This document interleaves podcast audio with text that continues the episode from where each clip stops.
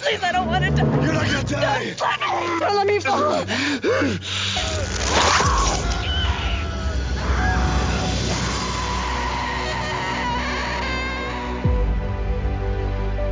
Matheson has been transferred from the Denver office to Frisco, and as a professional courtesy between offices, I was asked if he could hitch a ride. Got plenty of room. Be glad to accommodate you.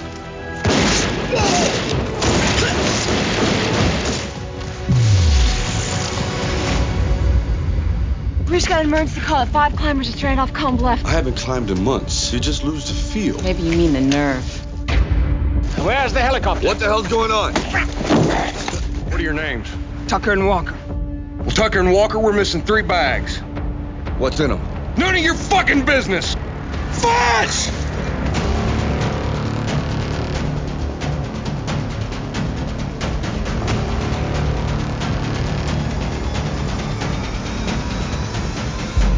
Where is the money?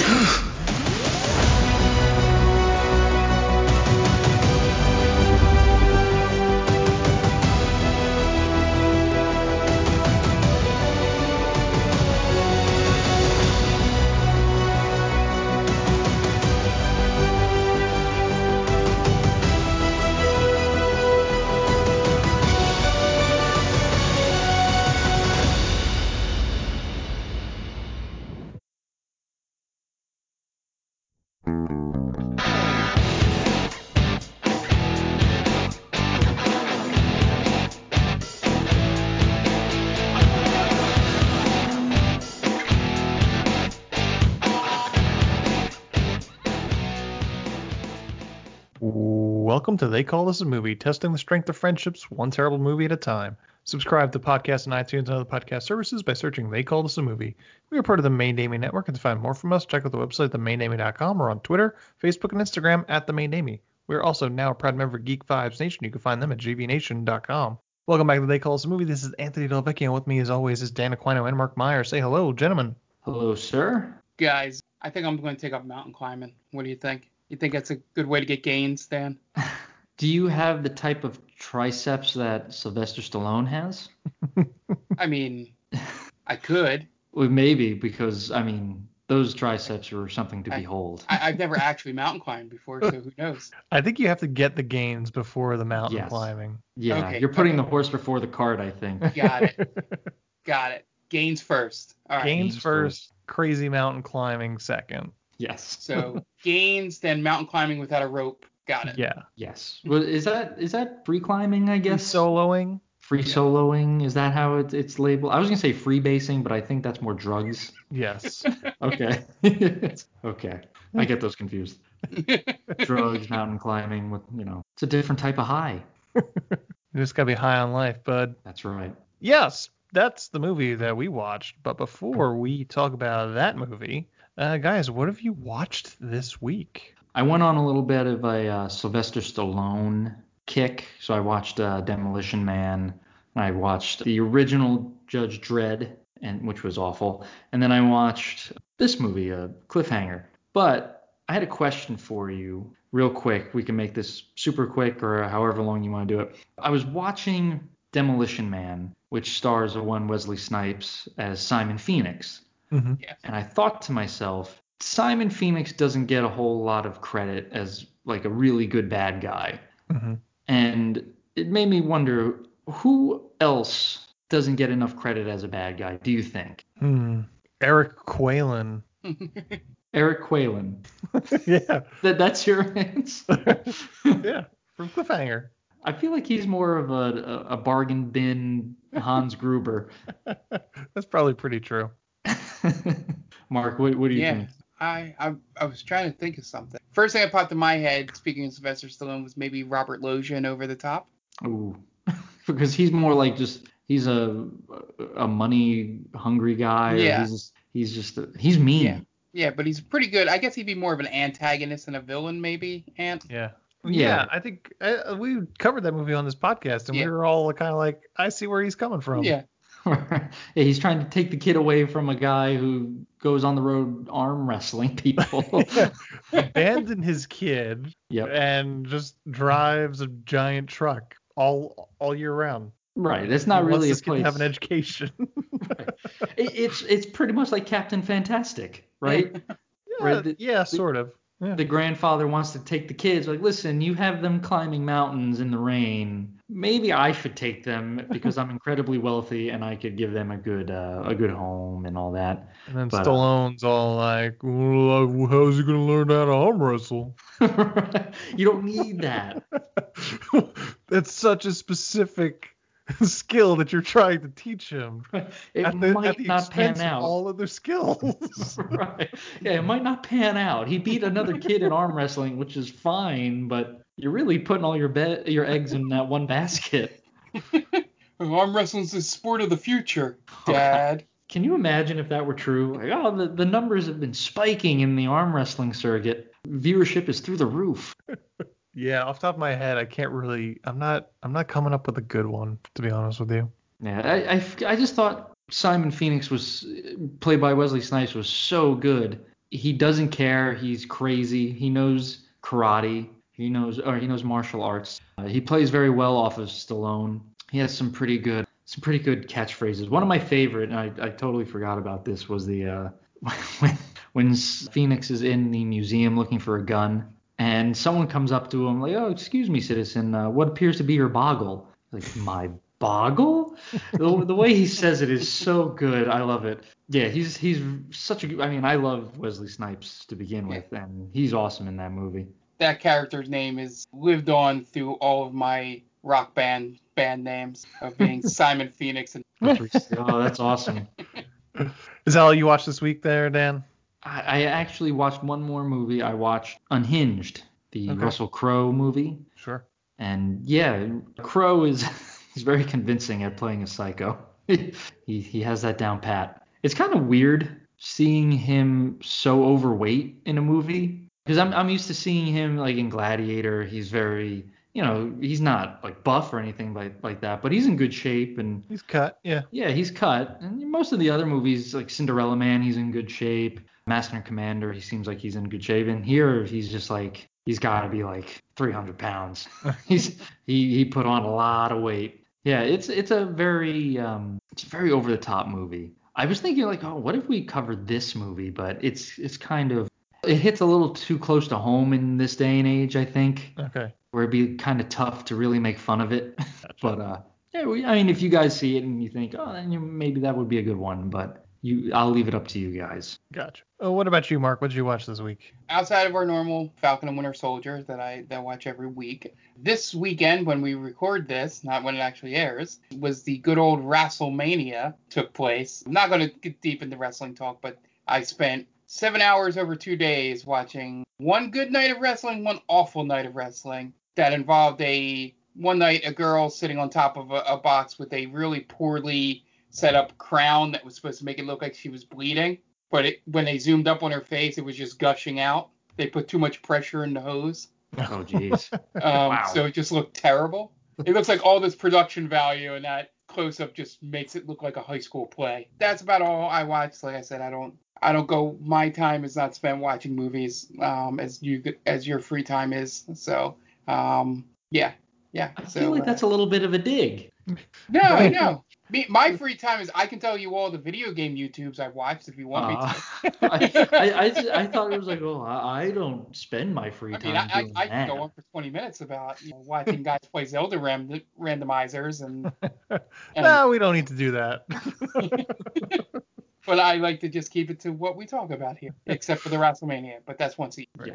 As for me, I watched a few movies, actually mostly documentaries. Uh, the first one was the WeWork documentary on Hulu about the WeWork CEO who basically defrauded his entire and all his investors and then was able to uh, get like 40 million dollars out of all the Adam Neumann. Uh, it was an interesting story, kind of a real prick, almost a cult, like that close to being a cult. but they ran out of money. They they burned through 47 billion dollars in 6 weeks. Oh, God.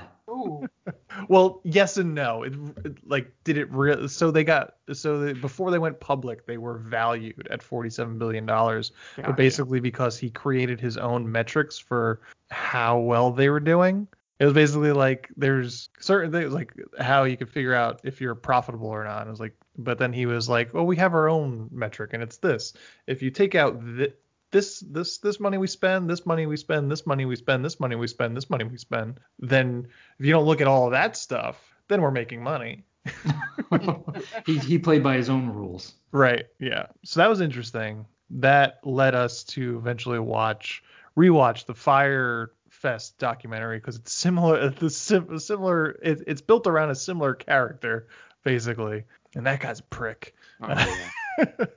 and then something super light was the Orange Years on Hulu, which is just basically about the early years of Nickelodeon, centered around the CEO of Nickelodeon around that time, and just basically how creative, forward thinking she was, and how she allowed people to basically create for a young audience. And it just, it was nice to watch because it was like, oh, now they're going to talk about all that. Or like now it's Pete and Pete. They're talking about Pete and Pete or Nicktoons. It was cool. It was funny to see Doug because the creator of Doug is basically Doug.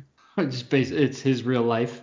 Yeah, more or less. Like if there was an 11 year old version of this guy, it's Doug. Basically. That's pretty cool. That was my favorite show. I loved Doug growing up. It was it was like Doug, Rugrats, all I loved all that. And I the one show I probably hated on Nickel, Nickelodeon was Hey Dude. they talked about Hey Dude. They had they had Christine Taylor, Ben Stiller's wife, on there talking about it. Mm-hmm. They had like they had a lot of people on there, so she was there to talk. So what, they, what else did they talk about? They talked about Nick Arcade. They talked about Pete and Pete. Nick Arcade. I forgot about Salute that. Your Shorts. All the good stuff. They started from the very beginning before before even like you can't do this on television was on there. They start they talk, started back there. It was fun to watch. Kenan Kenan and Kel were interviewed for it. Yeah, That's where they got their time. start. Yep. Yeah, now Kenan's doing stuff. He's on. He's been on SNL for like 20 years almost. Has he? It's like wow. up over 10 years, I believe. Feels like that's a little long, right? Do people usually last that long? Usually not. Usually right? not. So like Tim Meadows was on for a really long time, and like Darrell Hammond was on for a long time. Yeah, that's true. Yeah, this is Thompson. not not a, kind of a dig at Kenan Thompson here, but the the successful ones don't last that long on there. He's been a cast member on SNL for 18 years. Wow. Yeah, that's quite a while. yeah, like you run off those names, Ant, Mhm. and none of them have been more than character actors, if anything. Right. anything. It's true. You know. Well, it's weird because Kenan kind of had his fame from an early. See, I mean, he was a lead a lead actor in some movies. Uh, well, I think just what the Good Burger Good movie. burger. But I mean, he was in Mighty Ducks. He was in a he was in a couple things, I think. So his fame started early on, and then I guess he kind of just disappeared for a bit, and then came like had a resurgence with SNL, and I guess now he's like top dog there. Maybe I, I don't. I would assume if you're there 20 years, you're probably one of the bigger bigger names. hmm Yeah. trying to I'm trying to see where he was. Like, Yeah. I can't because I can't do the math when he started on SNL. I I was holding my breath that you weren't going to say the uh, Secret Life of Alex Mack because I would have to walk off the show. Because you were like, and there was one show I really hate it, and I was like, Oh, this, I, I've never watched The Secret Life of Alex Mack. I didn't like Hey Dude. I didn't like Clarissa Explains It All either. That was more like Nick at Night, I think. that was more the teenage programming. Yeah, I've yeah I've not seen it teenagers. Yeah, Salute Your Shorts was great. I love that. Yeah, I love That's Nick. like- Yeah, I that was Clarissa and 15 were more of the older. oh, they did not they did not mention 15 or Welcome Freshman. Remember Welcome Freshman? I Yep. don't remember that. Welcome Freshman, I think, was a sketch comedy show, but it was Yeah, centered but- on like a, a high school. Yeah, my Okay. sister was obsessed with Nickelodeon back then, so all those little shows. Because Kids Incorporated was Nick, right? No, that was Disney. Disney. Okay. trying to think if I can remember any other like as you got like uh, later you had Ah Real Monsters, Hmm. two was it Two Angry Beavers, Angry Cat- Beavers. Angry Cat Beavers, Dog. Cat Dog. Yeah, it, it got oh Rocko, Rocko's Modern Life. Rocko Love was like the fourth Nicktoon, I think. So it was like right before Our Real Monsters. Ren and Stimpy. Ren and Stimpy was one of the original three. Yeah, I- Rugrats, Rugrats, Doug, and Ren and Stimpy. man, I wasn't allowed to watch that show as a kid. My parents were pretty uh pretty loose. They let me watch watch that. You're lucky. I I would have to go to my cousin's house to watch that, and uh, I turned out just fine. I think. I I loved Rocko. Rocko was my favorite. Yeah. Rocko was so surreal. It was great. Yeah. And that's all I watched. We're going to take a quick break before we talk about this week's movie, and we're going to listen to some ads so we can help pay those bills. So we will be right back. And welcome back. And now it's time to get into this week's movie. And this week was Dan's pick. So, Dan, why don't you introduce this week's movie? Sure. Uh, I chose the classic 1993 action suspense. Is it a sports movie? Because I guess cliffhanging is a sport. I don't know. But it's more action suspense. Cliffhanger with Sylvester Stallone. Okay, now cliff hanging, I don't think is a sport. Rock climbing though is. yeah. Well, I guess, I mean, he climbs a couple mountains in this. Yeah. Oh So- no. Yeah. Absolutely. Yeah. I wouldn't so- do it. No, I don't think I. I can't imagine I would get very far, to be honest with you. And he does it all without any oxygen. No one does it with any oxygen in this movie. Or a jacket. Yeah, yeah. He just just a light sweater. That's all you need when you're climbing the Rockies. it was a magic sweater too, because like hypothermia immediately stopped when he had a sweater on. That's right. I remember that. He comes in like on death's door, and then just an old. It, it was an antique sweater. It was in a glass case. Yeah. It, that's all it took. Well, it was it was all the gains. The Yeah. gains kept him warm. Yep. Pure beef. Yeah. Yeah, Well, just- he had all that training in Siberia. So that's- True. oh, That's true, true. Yeah.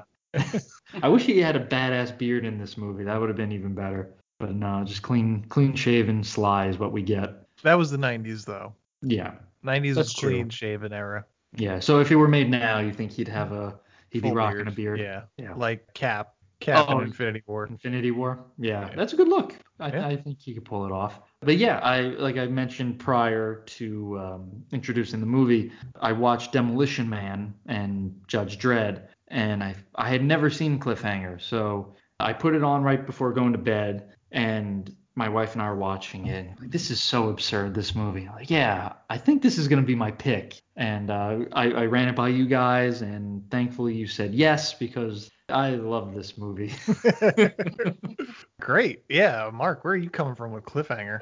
Yeah, so my only experience really with Cliffhanger was um, being at the time going through Blockbusters and seeing the poster, Sly Stallone hanging off the mountain, and just thinking like either that movie is is really cool or I'm gonna be really bored by it as a eight nine year old. Yeah, it was kind of exactly what I was expecting. The thing that happens in the very opening of the movie, I was not expecting. I didn't think they would do that that early. I didn't know that was going to be the emotional crux of the movie Mhm. at least in the beginning. Yeah, it was just it was just fun.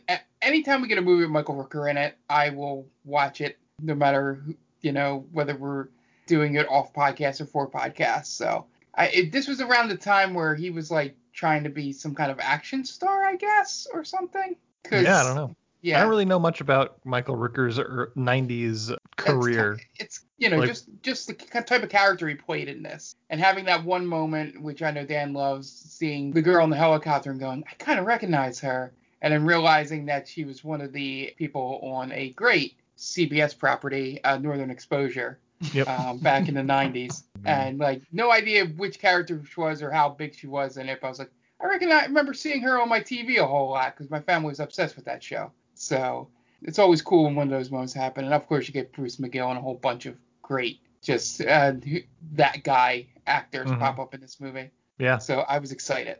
Yeah, I have seen this exactly one time before this podcast, and we rented it on like must have been when it came out. And this fucking poster is excellent. We had a conversation a couple of episodes ago about posters. This is an iconic fucking poster.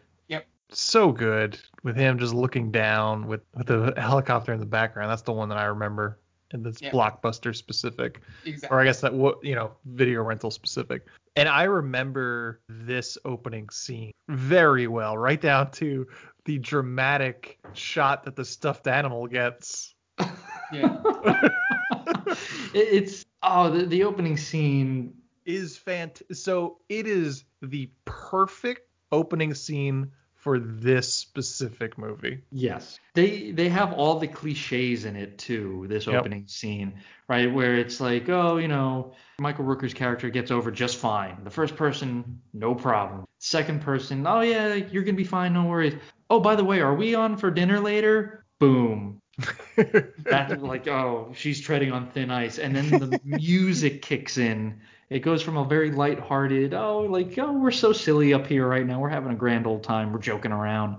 And then, oh, we're on for dinner later. Dun dun. It just, it, it drops. You're like, well, you know, see you later, lady. Yeah, part of me was just like, this is gonna be a dream, right? This is gonna be some kind of dumb dream that he has of uh, of a rescue going wrong. Oh, And it turns was a out to rescue be turns out to be an actual rescue going wrong. yeah. It's, a, I agree. I think it's a very good opening. Yeah, it's great. That was really the only thing I kind of remember from this movie was that opening scene. But it's it kick it get, brings you in real quick. You learn basically every character that you need to know and create have an emotional attachment to. You create it in that scene. It's perfect, perfect scene. Uh, the music is so epic in this movie. Yeah, that's what I have written down. Some epic theme music. just a sweeping score just up against this beautifully shot landscapes. It's utterly ridiculous. This movie.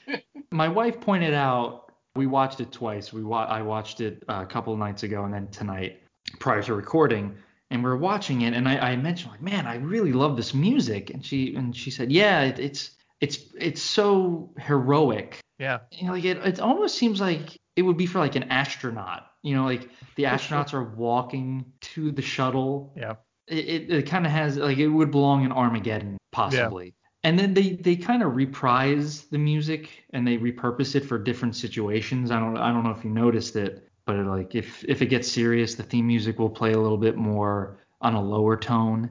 Yeah, it- it's really good. I I agree. I think the music, the the soundtrack with the the mountains and it's very very it's it's epic. yeah. The one thing I have down as like a a negative is I like John Lithgow's performance. It's hammy, but I really wish he wasn't doing an accent. Mm. Yeah. I wonder if that was maybe a leftover thing in the character sheet from the other hires they wanted to make for this role, and they just didn't want to change it. It's entirely possible. So I was looking it up. Originally, their first choice was David Bowie, and then they had hired Christopher Walken, who had had, had to back out at the last second, and then John Lithgow was cast right before they started filming, and he was probably just like, oh, you know, well, let me try and do a Bowie. was he on? Was he on Third Rock from the Sun at this point? It's right around, Right around this time. time. He might have been maybe a couple years later, maybe maybe like 95, right? Yeah, because Is that when it What's- started? 96, Third Rock from the Sun. So three yeah, years wasn't later. he wasn't he like mostly known for dramatic action roles like this? yeah, Um, I don't really. Let me. I could look it up. I don't really know. That's a good question. What was John Lithgow known for? wasn't he in before- Footloose? Oh yeah, he was in Footloose. Yeah, That was sometime before that too. yeah, yeah. But I Uh, think he was like mainly until Third Rock, even though he did have like a comedy background. Mhm. His more famous movies were more of the dramatic action side. Sure. Okay, so I feel like he didn't really fit in in this movie. it was a motley crew. Yeah, very much so. The cohesion in that crew is like pretty much non-existent. Leads to their downfall. Yeah, they they turn on each other on the at the drop of a hat. And they like you could tell they despise one another. Like, Yeah. n- No one is willing to stick out their neck for the others. Yeah, Travers, who's the uh, the FBI agent who planned the whole thing, he's at odds with John Lithgow's character from from the very beginning. Yep. And then nobody else seems to like each other either. Yeah, the, the Yeah. British guy doesn't like Leon. He specifically does He not like like the color of his skin. Yes. Yes. but I think he calls him a black bastard, right? Call yes, he says black bastard. He calls him boy. Yeah, that's a problem, obviously. But yeah, he's from Cool Runnings. Leon, yeah. Yeah. It's also I- Black Jesus. I was like, man, he looks so familiar. Where have I seen him? And cool Runnings. He's Black Jesus from the Madonna Like a Prayer video. I did not know that. Interesting. Yeah, he's a lot of fun in this movie. He has a weird delivery. Like he has like a weird monologue Yeah. when he's fighting Stallone. It's like in this day and age, I'll never understand why a man puts money over a bitch. Like, what are you getting at here? Like, I, I don't Uh, quite understand. Mo money over his own well-being and his Oh. bitch. Okay, yes. Yeah, Okay. something like that to that to that effect. Yeah, just a strange monologue. Like, why did he get a monologue? He's not like the main villain, right. He does. He's the, he does get to monologue, and nobody else really does. right? Well, Yeah, Travers gets one at the end. He gets the monologue to Queelan.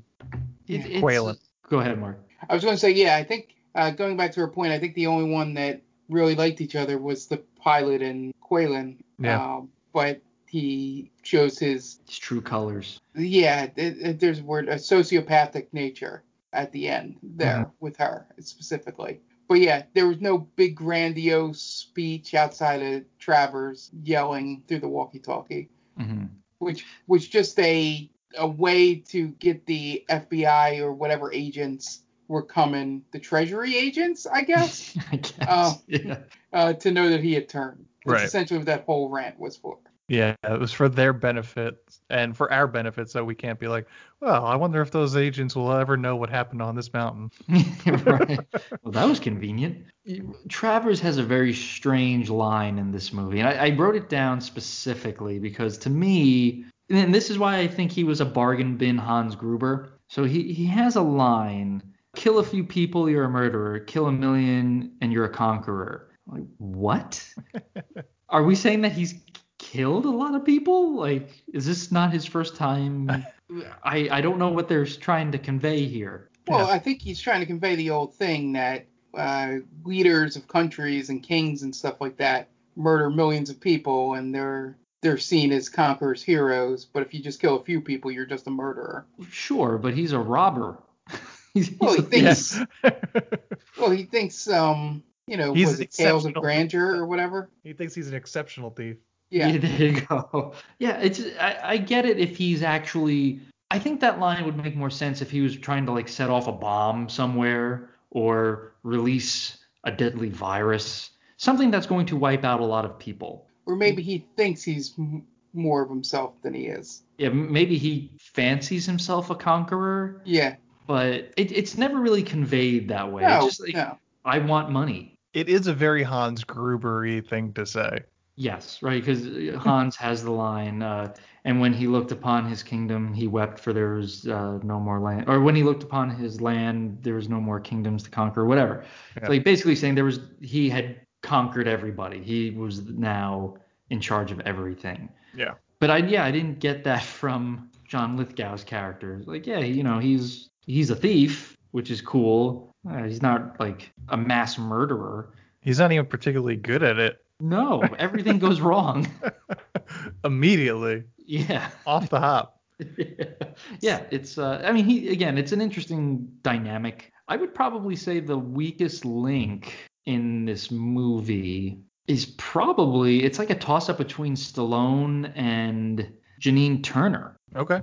I, I feel Turner's character, uh, Jesse, kind of useless. Yeah. As a female character usually is in one of these movies. True, especially early '90s. I- I'm I'm assuming he was really more just let's just highlight Stallone, obviously, but Yeah. you know even Rooker gets some some good action scenes in there. Yeah. Janine is just kind of thrown to the side most of the time, or, or yeah, she doesn't really serve too much of a purpose outside of a a a connection to Gabe Walker, uh, Stallone's character's past self. hmm Yeah. Yeah. And she becomes a damsel at the end. And I didn't really. That's the one thing I couldn't figure out in this movie, just from how that opening scene was, and then the scene when he comes back. It's just the relationships in this movie. Like I'm Sure. like, was he dating the girl that that fell and the pilot, or was the pilot was the girl that fell dating Michael Rooker?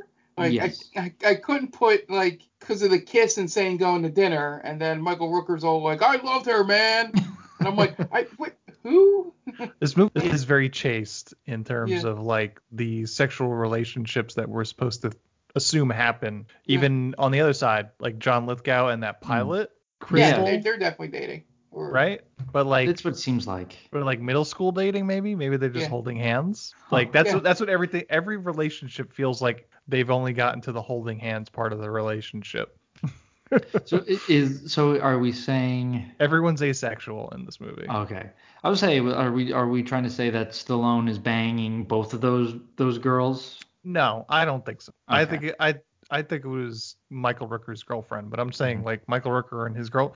Michael Rooker is taking his girlfriend up to a mountain she has no business being on. First of all, Yeah.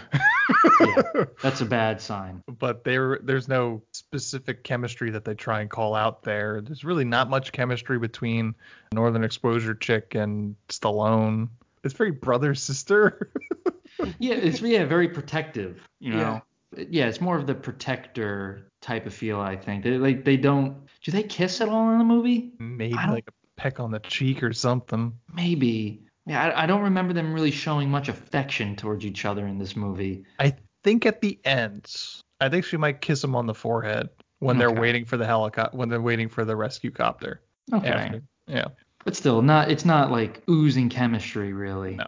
No. So, Cliffhanger from 1993 is directed by Renny Harlin, who also directed A Nightmare on Elm Street 4, The Dream Master, Die Hard 2, The Long Kiss Goodnight, Deep Blue Sea, and he directed Cutthroat Island, which is only mentionable because it would become in Guinness Book of World Record for the most expensive box office bomb of all time. This movie stars Sylvester Stallone, John Lithgow, Michael Rooker, Janine Turner, Rex Linn, Caroline Goodall, Leon, Craig Fairbrass, Dennis Forrest, Michael Joyner, and Max Perlich. IMDb score of 6.5 and a Rotten Tomato score of 69%. Nice. There you go. Nice. oh, I was waiting for you, Mark. I thought you were gonna be right on top of that I one. let Dan have it. Oh, thank you, Mark. Budget $70 million. Box office 84 million US and globally made $255 million. Nice chunk of change. Uh, you guys want to get into the plot? Yeah, sure. All right. Dan, what do you got for us? Uh, going to give a quick shout out, as we like to do on this podcast, to our friend Tia.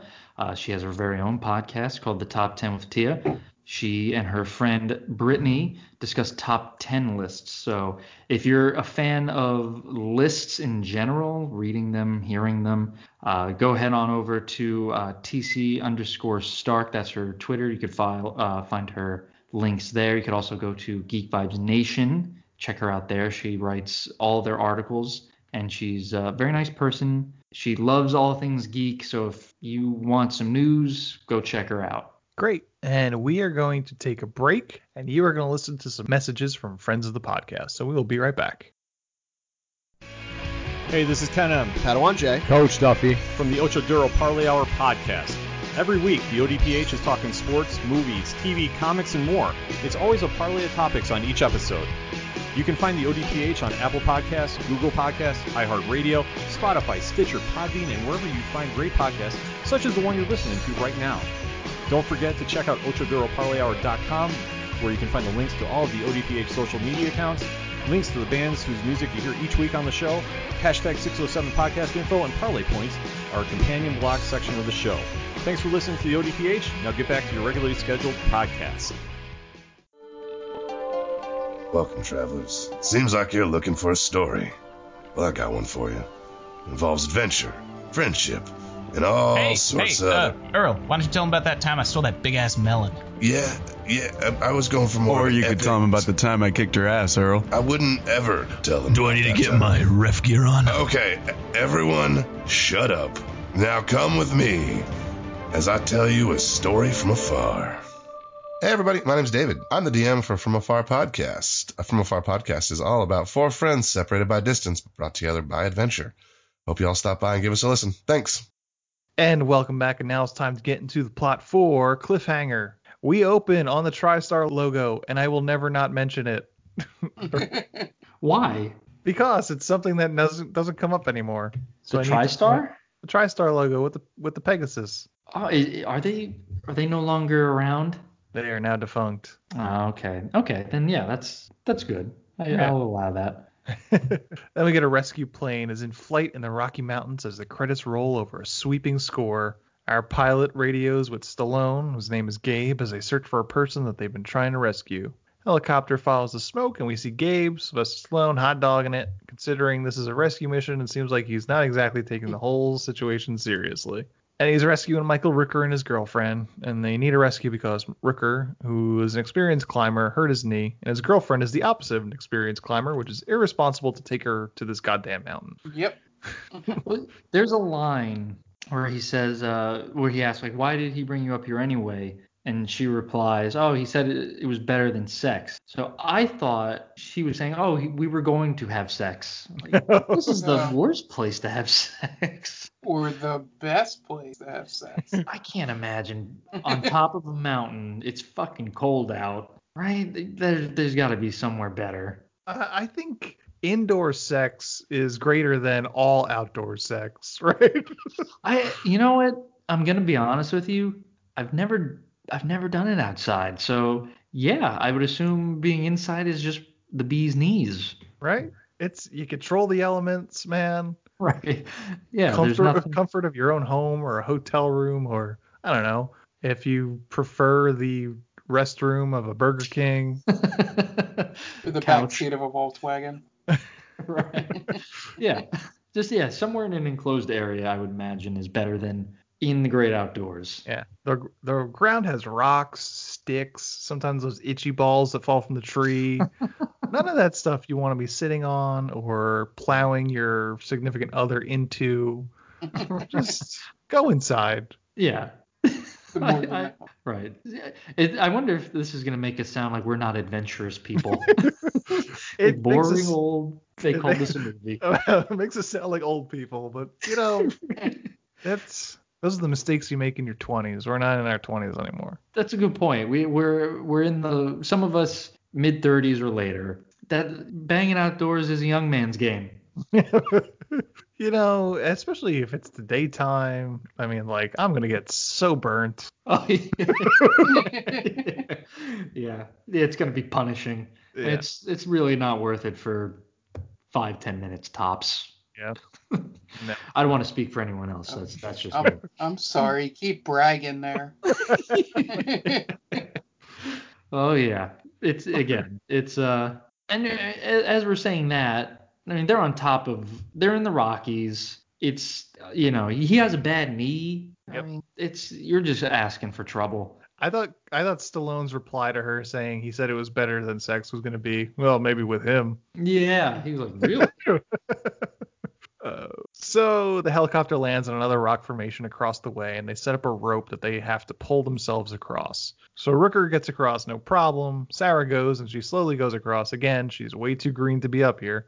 And despite Gabe checking her ropes, the clip immediately bends and snaps, causing Sarah to nearly fall to her death immediately. But she grabs onto the line, but she's slowly losing her grip, and the clip is bending and is bound to snap. So Gabe puts himself on the line and goes over to grab her. Just as she get he gets there, the clip snaps and the ma- and manage he manages to catch Sarah. Sarah drops her stuffed animal, which gets its own really dramatic shot as it falls into the crevice below. And Gabe holds onto her, but she starts to slip, eventually sliding out of her glove and out of Gabe's grasp. And she falls to her death. And Michael Rooker can only stare at Gabe with disdain, even though he's equally culpable for even bringing her up here in the first place. Must have been an awkward fly home. Yeah, right. Yeah. Like, all right, Gabe, now you got to come across the rest of the rope. Just Uh, the wind out of the sails of everybody there. Even Frank's probably like, oh boy, right. and he, I'm gonna paint about this later. this is uh this is Sarah falling. Uh, it's more abstract, but uh, yep, there it is. I need, I need the director's cut of this movie, which shows the rest of the scene as he's got to get in a helicopter Yeah. and they fly away. If Fr- Frank just said like, uh, did you see the uh, the Broncos game over the weekend? yeah, the refs really blew that for him, huh? Just making small talk as they've got like a 45 minute flight back to a rescue station. yeah. Oh man, I I would love to have been a fly on the uh, on the wall there. It's like super super awkward. Like, uh, do you there? Do you think Rooker would have just wanted to like beat the shit out of Stallone? I would, I mean, it seemed like it. Yeah, he didn't look very happy. I thought I actually thought Rooker would be the bad guy in this after a while. Uh huh. Like, oh, well, th- this is like the perfect villain origin story, Sure. right? He, he's gonna blame Stallone for losing his girlfriend, but no, Yeah. it, it it turns out it, it, turns out better for that. Yeah. But I thought that's what where they were going with it. hmm Cut to the U.S. Treasury Department eight months later. We meet a team that's going to transport a whole bunch of money.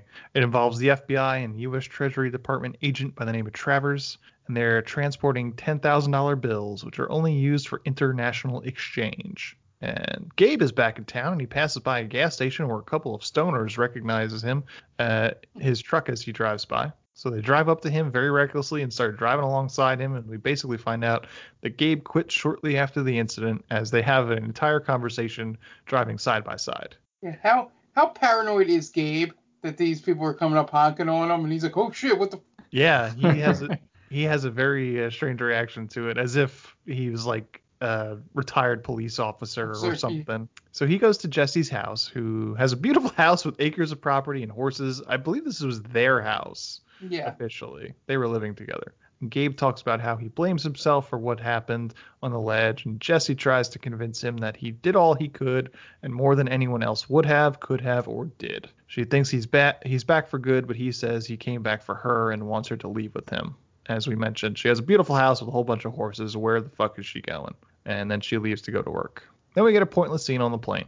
And then we cut to the rescue station where Jesse goes to work. Hal and Frank talk about Frank's art, which is terrible. It's about a monkey eating a banana or something like that. A banana eating a monkey. A, a banana eating a monkey. That's right. Nature in reverse. That's right. Good old Frank, stoned off his fucking mind. Back on the plane, one of the agents spots another aircraft, putting the agents into panic mode, except for Travers, who tells everyone to stay calm. Then one of the agents calls Travers on it, saying he's trying to hijack the shipment. The other agents subdue him, and Travers shoots everybody on the plane, including the guy that was trying to call him out. And then the Yeah. pilot shoots the co-pilot. There was a oh, who was the the actor? He he was Bruce in my McGill. cousin. Yes, man, I really wanted to see more of him in this movie because he's a pretty good character actor. Yeah, he was in Timecop. He's a That's he's a repeater. Yeah, and he he's only in it for a few minutes and he just gets blown away like unceremoniously. Yeah. Yeah, you thought that, I, I was gonna think that there's gonna be like an other like they were gonna all turn on the guy that tried to expose expose the guy. Right. You know? Right. The the new the newer agent that comes Yeah. aboard, right? Yeah. Yeah, And and, then- uh, Go ahead. uh, the the quote unquote coolest uh, scene, at least to me, um, of this early part was that pilot. They just come back to the pilot. He just pulls the gun and just shoots him in the head, and just the disgust look on his face at his co-pilot. he like shoots him, and he's like just shaking his head. Like, ugh, I had to sit next to this guy. Like God, I don't hear him yap about his kids anymore. Uh, then Travers radios to the other plane, telling them to move into position. And the plan is to send a cable to the other plane, and they s- then send the shipment along in crates down the line. Travers sets a charge on the first plane and tells the pilot he has five minutes before it explodes. And Travers then goes across the line first, leaving the pilot some crates, basically saying that he's of course he's gonna go first because he's not gonna send them money, and then they're just gonna leave him there. But one of the agents isn't dead for some reason and winds up shooting the pilot, who falls out of the plane. Um, he also shoots at the other plane, causing severe damage and killing one of the thieves, whom they toss out the plane. The first plane explodes and the crates dangle on the line before they inevitably fall. And the plane cr- then crash lands in the mountains. Meanwhile, the stoners go base jumping. Back in the down plane, the thieves all argue. Lithgow, who's playing the leader, Qualen, and Qualen threatens to kill Travers over the failure of the plan, but Travers has the codes for the tracking monitor, making him valuable to the team. Yeah, this is the first time we get introduced to John Lithgow's English accent Yeah. in Oh, full effect. yeah, not great. No. So Crystal, uh, the pilot, radios into the rescue station with a phony distress call, saying they're hikers that have gotten lost. So Jesse goes back to the house to, and finds Gabe packing up to leave again, but she convinces him to help answer the distress call. At the airport, the Treasury Department agents think the plane went down because of the weather, but FBI agent, FBI agents show up to brief them that their man was monitoring a potential hijacking and they brief them on Qualen, whom they say has the international connections to move the money that's supposed to be unmovable. Hal goes climbing to reach the distress call and runs into Gabe, who surprises him on the mountain. Uh, they have it out. Hal blames Gabe. Gabe says he did all he could. Then Hal threatens to throw him off the cliff, but tells him he wants him to live with it. And Hal and Gabe eventually make it to the plane and are immediately held at gunpoint, taken hostage, and are told that they are missing a set of bags and they need to help him find it. And by the way, how amazing is it that the big money grab here is 100 million dollars. It's a lot of money. Like, no, Jeff Bezos sneezes that in the morning. Right. Like, In 1993, 100 million dollars still meant something, I guess. it, Yeah. to me, to me, it very much felt like that Doctor Evil joke. Oh, yeah, one million dollars. dollars, and then everybody, when he's in 1997 or eight or whatever, everybody laughs at him. Really, that's that's nowadays that's not a lot of Oh, money. hey, hey, I mean, I, I wonder One what. billion dollars. Yeah, one. Yeah, that's that's a lot. I, I wonder what a hundred million dollars was would be in '93 today. You know, Hmm. what like what's the uh, the inflation rate on that? I mean, I have no idea. Two hundred million dollars. as much money as it sounds like, not enough for what these people had to do to steal it. Even before, even before the mountain thing. Well, what was Han stealing? How much was Han stealing? I don't even remember. It, it wasn't an exorbitant. I mean, it was a lot, obviously, but it wasn't in the billions. No. I think it was. I think it was eighty million dollars or something like that. Wasn't it gold bars or whatever or something? Gold bullion. Bullion. Or was Uh, that that was in Die Hard Three? I, I think I think it's mostly like uh Negotiable bearer bonds. yeah Yes. bonds. Uh, okay, so in 1993, if you had 100 million dollars, and tw- that is the equivalent of 183 million 305,882. So almost Okay. doubled. All right. So I, I would agree with Mark. I think for all the trouble you're going through, maybe 100 million isn't the most. It's still a lot of money. Mm. Well, it's also like a team of seven, so. That's true. Sure. Yeah. But uh, Lithgow was definitely going to kill these people. Oh yeah, Him and the pilot were the only ones to survive. Yeah. Because he If I- needed. Where he and the, the uh what's her name? Like the, the girl he was in, I guess. Yeah, with? yeah, she was the pilot. Crystal. Yes. Oh, she was the pilot. That's right. Yeah. So yeah, they they were going to be the only two that survived. right. Because he was going to pull a Joker. right because the other pilot dies in the in at the beginning. Yeah, in the in the crash. Yeah. Yeah. The crew bring the two of them into the down plane and show them the tracking device and tell them that they are either help them find the bags or they're going to kill them. So the whole team goes out to fetch the bags. As they're out, Jesse radios Hal for his location. As they get close to the one of the first bags, Qualen tells Gabe that he has to go fetch the bag himself and leave Hal down there with them. And they take his coat from him as a means to keep him from running away and also tie a rope to his leg for good measure. So Gabe goes up and climbs as the way as they wait for him. He makes it to the top and uncovers the bag and starts smashing it with a rock till it opens and he sees it's full of cash. And then Qualen then tells his men that they don't need two guides, so kill Gabe as soon as he's down with the bag. So hearing this, Hal yells up to Gabe, telling him not to come down because they're going to kill him. And then Qualen's men then start pulling on the rope to try to pull Gabe down. Um, he frees himself from the rope and he tries to get away, and they start to fire at him, which causes an avalanche because of course it does. Okay. Um, killing one of the men, and Gabe tosses the case off with the snow, case opening, and the money falling all over the mountainside. Somebody's Jesse gonna co- be rich. Yep. Yeah, I was just thinking. It's like the money's still there. It'll take a while to pick it all up, but it's there. Um, Jesse calls in, and Qualen tells Hal to answer it, but not to give Jesse any clues. So Hal answers the radio call, tells Jesse that he's over by the tower, but she knows he's at the bluff, so he she decides to get to the helicopter out there and see what's up. As Hal and Lithgow's crew go searching for the second case, Gabe is just free soloing in a t-shirt up the face of the mountain. It to an abandoned tower barges in, and Jesse is there already. She finds a sweater in a display case and gives it to the Gabe. And it's a healing sweater because now the threat of hypothermia is gone. It has cold resistance to it. so he tells her to uh he tells her about the guys looking for the money and that Hal's in danger once they find all the cases. So he tells her to grab as much equipment as they can and they need to try to find the cases before the others do.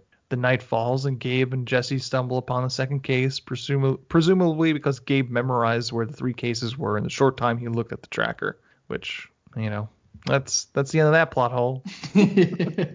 Um, so Gabe and Jesse plant the case for the crew to find, but have taken the money out. They leave one bill in the case, having written "Want to trade" with a question mark on it, and they leave the tracker with a. They build. it- They take the time to build a snowman and put the tracker in the snowman's mouth, which is stupid.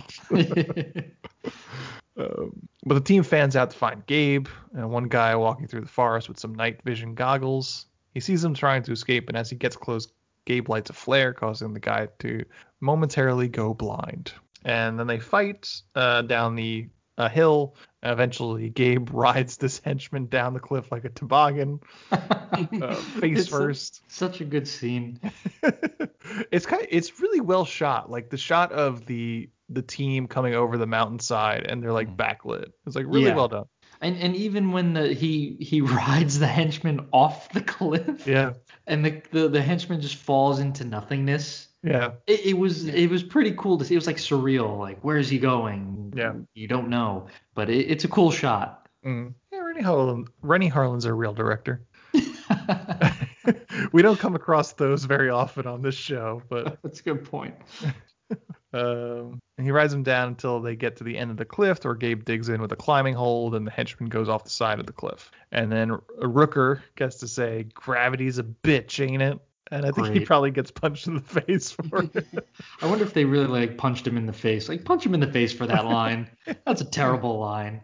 Uh, and then the racist British henchman calls the black henchman boy, so that's a thing. Uh, the henchmen find the tower and camp out for the night while Gabe and Jesse build a fire using the money. And the stoners are in a tent. Don't know why we cut to them. Okay. They're talking about righteous uh, air hockey, dude. Can we say that the uh, racist British dude, and this isn't saying anything about this actor, but if it was a few years later, that that racist British dude would have been played by Vinnie Jones? yeah, probably. in a post-locked stock and two smoking barrels Yeah. world, absolutely. Um, in the morning, Qualen and his men move out to find the next case. Hal says it'll take a day, a half a day to get there, and then the two stoners show up, ready to go base jumping. And then, even though Qualen sort of mentions he doesn't have intentions to kill the two stoner kids, as long as Hal plays it cool, Hal does not play it cool at all and tells them to run. So Leon guns one down immediately, and the other runs away in the woods, trying to strap on his parachute as he flees. I think you hear a gun cock before Rooker acts a fool. Right. So I guess he assumes like they're, they're gonna kill him anyway. So I'm gonna try to to yell to them. Yeah, Leon, he he's uh he's a little unhinged. I think Yeah. he just wants to kill. Yeah, I mean, he probably could have just answered their question. He could have just been because I, I think they're like, well, you just uh, you babysitting some uh, amateur hikers. Could have been like, yeah, all right, I'll see you later. Yeah, that's it. That's all you needed. Yep. But someone just had make a random sound with a gun that probably isn't even accurate. it, it it's uh I, I thought it was kind of unnecessary to even have the two hikers in there, you know? Because Yeah. like what's what's the point? I'm trying to think. I don't think there is a point. Like they don't. There isn't like they don't leave something behind that becomes instrumental in like an ending or anything like that. Right. Yeah, they they essentially like they're there to like oh Gabe's back. And Yeah. then really that's all you need them for. Yeah. They they get fucking slaughtered. One thing about this movie is that they they do not shy away from showing people just getting wrecked. Yeah. Yeah, he, the one guy gets torn to pieces. I I openly laughed when the one gets shot right before he gets off the cliff.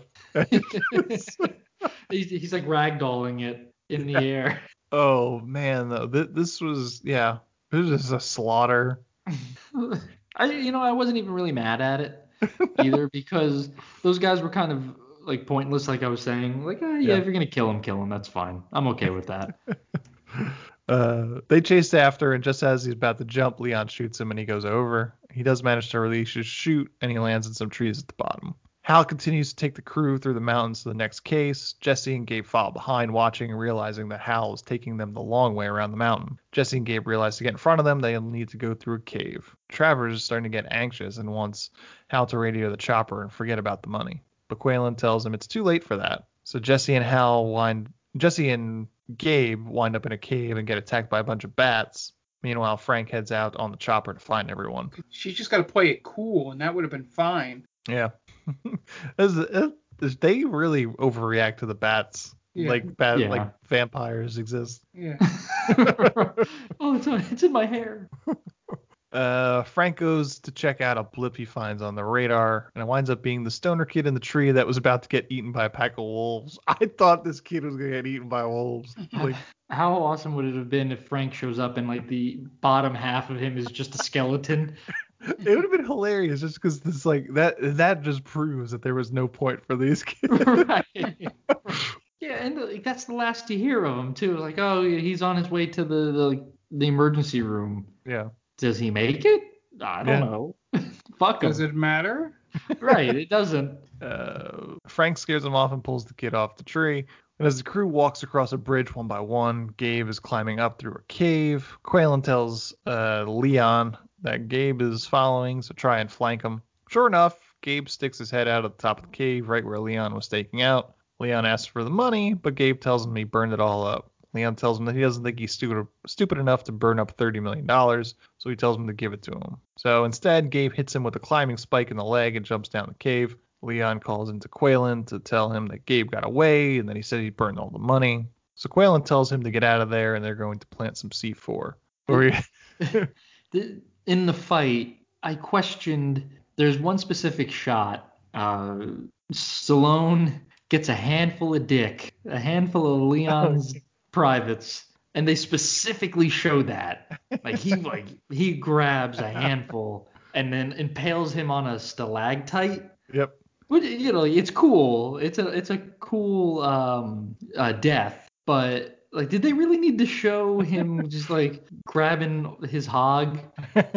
it's also the least heroic moment for Stallone in this movie. he gets his ass kicked. Yeah, and it's and it's a brutal murder. yeah, and I assume that that zoom up of grabbing of it is because he was talking about essentially having his way with Jesse. Yeah. Oh, is that what? Is that why he had to grab his manhood? Yeah, he so after his little mo- so his monologue is it amazes me in this day and age when a man would put money before the personal safety of himself and his bitch. I wanted to know uh, I wanted you to go to your grave knowing that I'm going to treat the bitch right. And suddenly grabs Kynette by the crotch and chest and impales him on a large stalactite. Okay. Yeah. So that that was his way of like he hulks out there. Yeah. Okay. Interesting. it was just it was such a weird shot. Like they they zoom in on his hand meeting just just dick and Just squeezing. yeah, oh he gives it a good squeeze and uh just very odd. But now I, I guess it makes a little more sense. Uh, so they fight and that happens, and then outside they plant the C4. Uh, Hal then steals the radio from Qualen and radios to Gabe that they're going to blow up the cave over the radio that Leon dropped. Gabe and Jesse then try to start rappel down the cliff with an old rope to try to get away from the explosion. The rope snaps and Gabe grabs Jesse by the hand, reminiscent of the opening scene, but Gabe manages to pull Jesse back up and they hide in an alcove as the explosion rains rocks down the cavern. Frank in the chopper sees a flare and a body nearby, so he lands the chopper. Turns out that it's the woman pilot as a decoy, and the others are holding Hal at gunpoint. Frank goes to help the woman, but she grabs his gun and holds him hostage. Hal breaks free because no one could seem to get a handle on Hal ever. He screams for Frank, but it's just enough to distract Frank before he gets shot dead by the racist British dude. Hal's always just breaking free and doing whatever the fuck he wants. Right. And never getting killed. Yeah, he's just like it's like a mild annoyance when he breaks free. Yeah. Like, oh, could you just get him back, please? he gets like punched in the face, and that's. I, I wrote down that Rooker's character gets his ass beat up and down the mountain. Uh, as Frank dies in Hal's arms, Frank gives him a knife and Hal pockets it. Uh, Travers tries to take the reins, do, doling out a plan to use the chopper to find the third bag and to get out, the chopper only has fuel to get back down the mountain. So they posture for a bit. Travers basically tells Qualen that they need him in order to use the tracking device. So Qualen kills Crystal, so he's the only person that could fly the chopper, so he's valuable too. Qualen tells Travers to go find the third bag. He's going to wait at the chopper. And Gabe and Jesse split up as Gabe goes higher up the mountain. Meanwhile, Travers, Hal, and the racist British dude are looking for the third bag, but Gabe finds it first and starts shoving the money into his pack and then has an idea of what to do with the tracker. Travers realizes that they're close to the third bag, so he tells the racist British dude to kill Hal. So the racist British dude, rather than shoots Hal, uh, decides to beat him to death while pretending like he's at a soccer match, which is annoying because he says striker an awful lot. he does. Striker gets in position. And he kicks the shit out of Hal, pushing him over a ledge. But Hal hangs on for dear life and then takes his knife out of his boot and stabs the guy in the leg, grabs his gun off of him, and then shoots him right in the chest. causing him to fall off the cliff. He, he oh, go ahead, Mark. I was going to say, I uh, I thought when he did that whole setup for the penalty kick thing is when Rooker was going to stab him. Mm-hmm. Or Yeah. just move out of the way and he was going to fall off balance. He was going to throw him off the mountain that way. I, I thought the same thing. I was like, man, he's really taking his sweet time to use that knife. Yeah, just let me get my ass kicked just a little bit more. right, gotta gotta put on a show instead of just immediately stabbing this man. Yeah. Meanwhile, Travers is following the tracker and it's moving around like crazy. Turns out that Gab, uh, Gabe strapped it, and turns out Gabe strapped the tracker to a rabbit who is running around the forest as a rabbit is known to do. Travers shoots at it, but can't even hit a rabbit. So Travers has had enough and calls Qualen, gives him his piece of his mind on the radio, giving names and also that and also that anybody that's listening can know what happens. Just so happens the FBI and their chopper were listening the whole time. And then, and then Travers decides he's going to kill Gabe. That's his mission now. Yeah, this is just Travers' breaking moment because uh, Qualen kept going. It's an open line. What are you doing, you fucking idiot?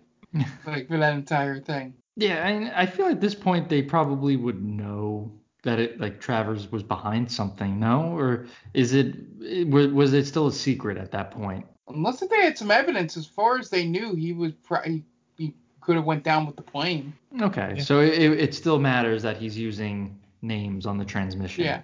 Okay.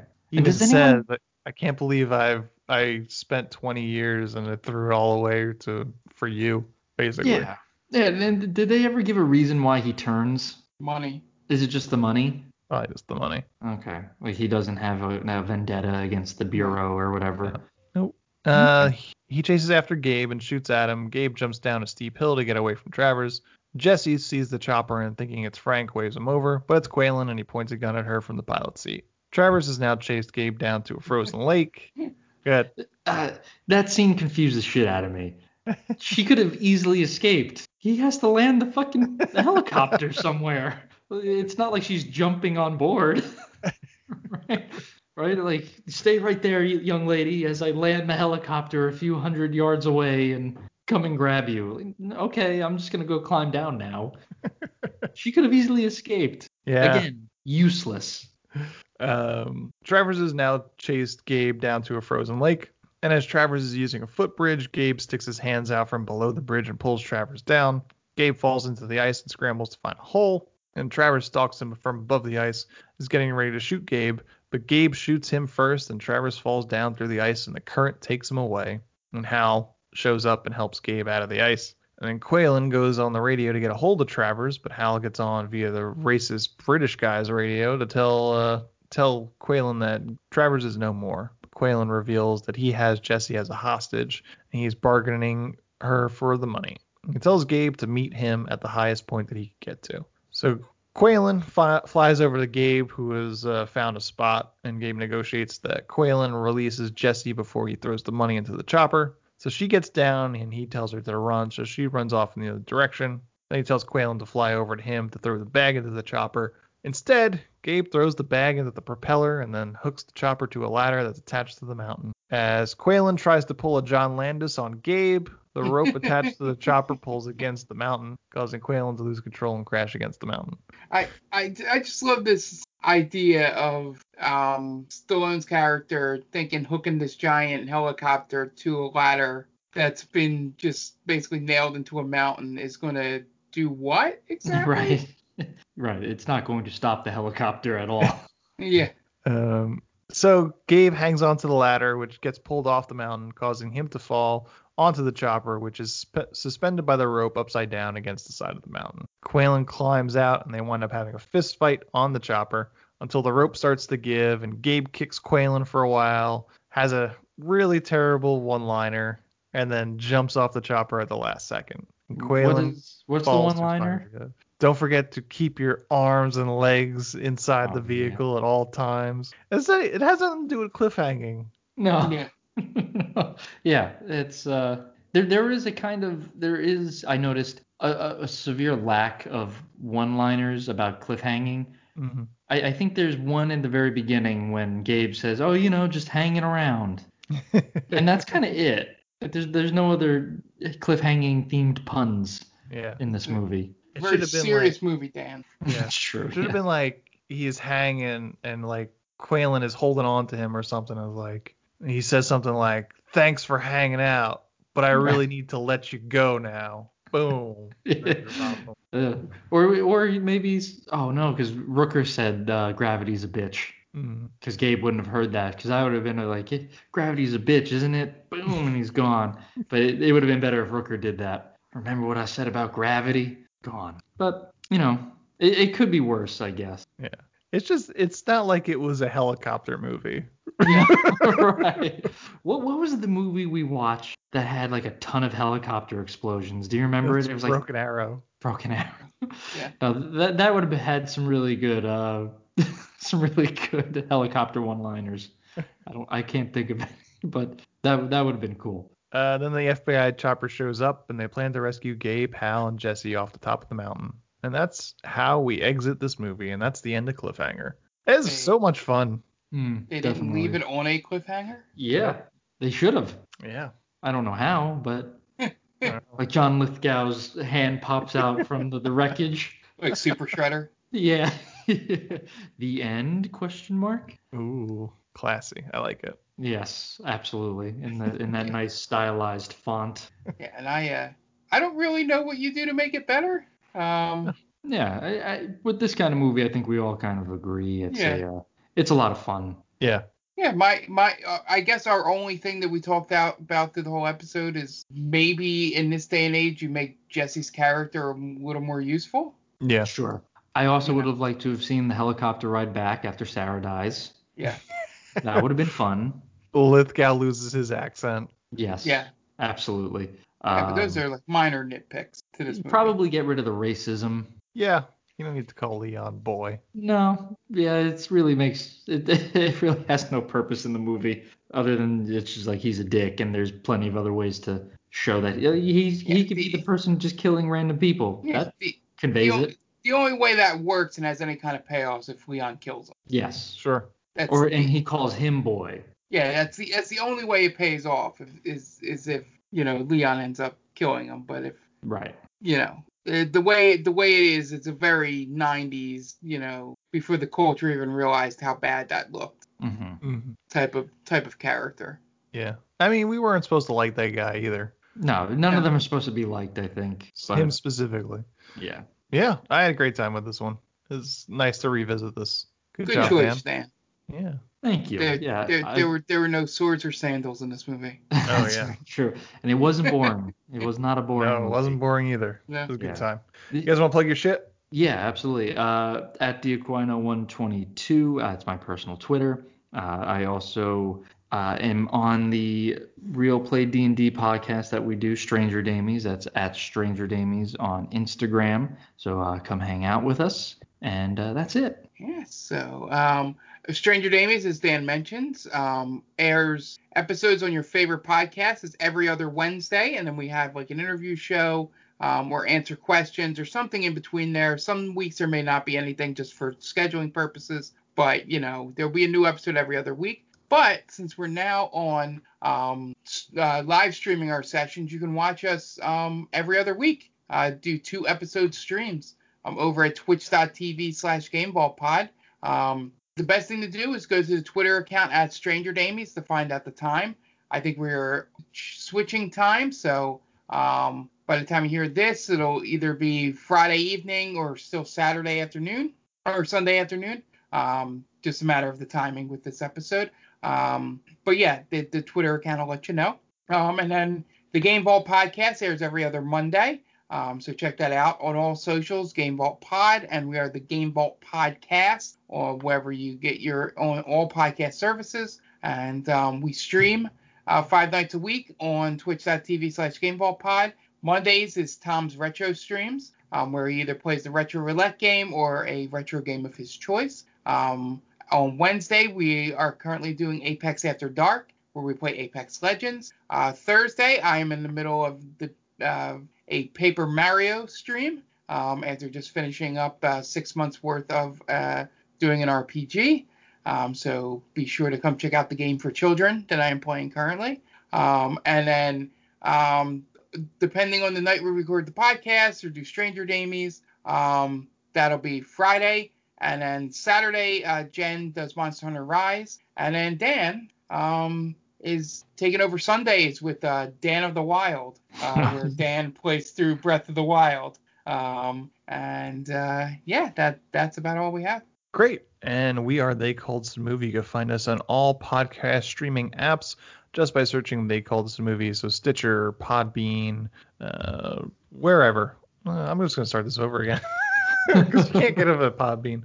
Uh, great. And we are They Call This Movie. You can find us on all podcast streaming apps just by searching They Call This Movie. Your favorite one, just search for They Call a Movie. We'll pop right up. We're the maindamie.com. That's our main website where we post all our shows the themaindamie.com, and that's also our social. So the main Damie on Twitter, Facebook, Instagram. Just search the main Damie and we'll pop right up. Also proud member of Geek Vibes Nation. You can find them at gvnation.com uh, and on all podcast streaming apps and all social media sites just by searching Geek Vibes Nation. Bunch of great shows besides us. Bunch of great shows for your geek fix. So if you're into geek stuff, there's surely a show for you. Um, if you have any questions or comments, you can hit us up at the maindamie at gmail.com.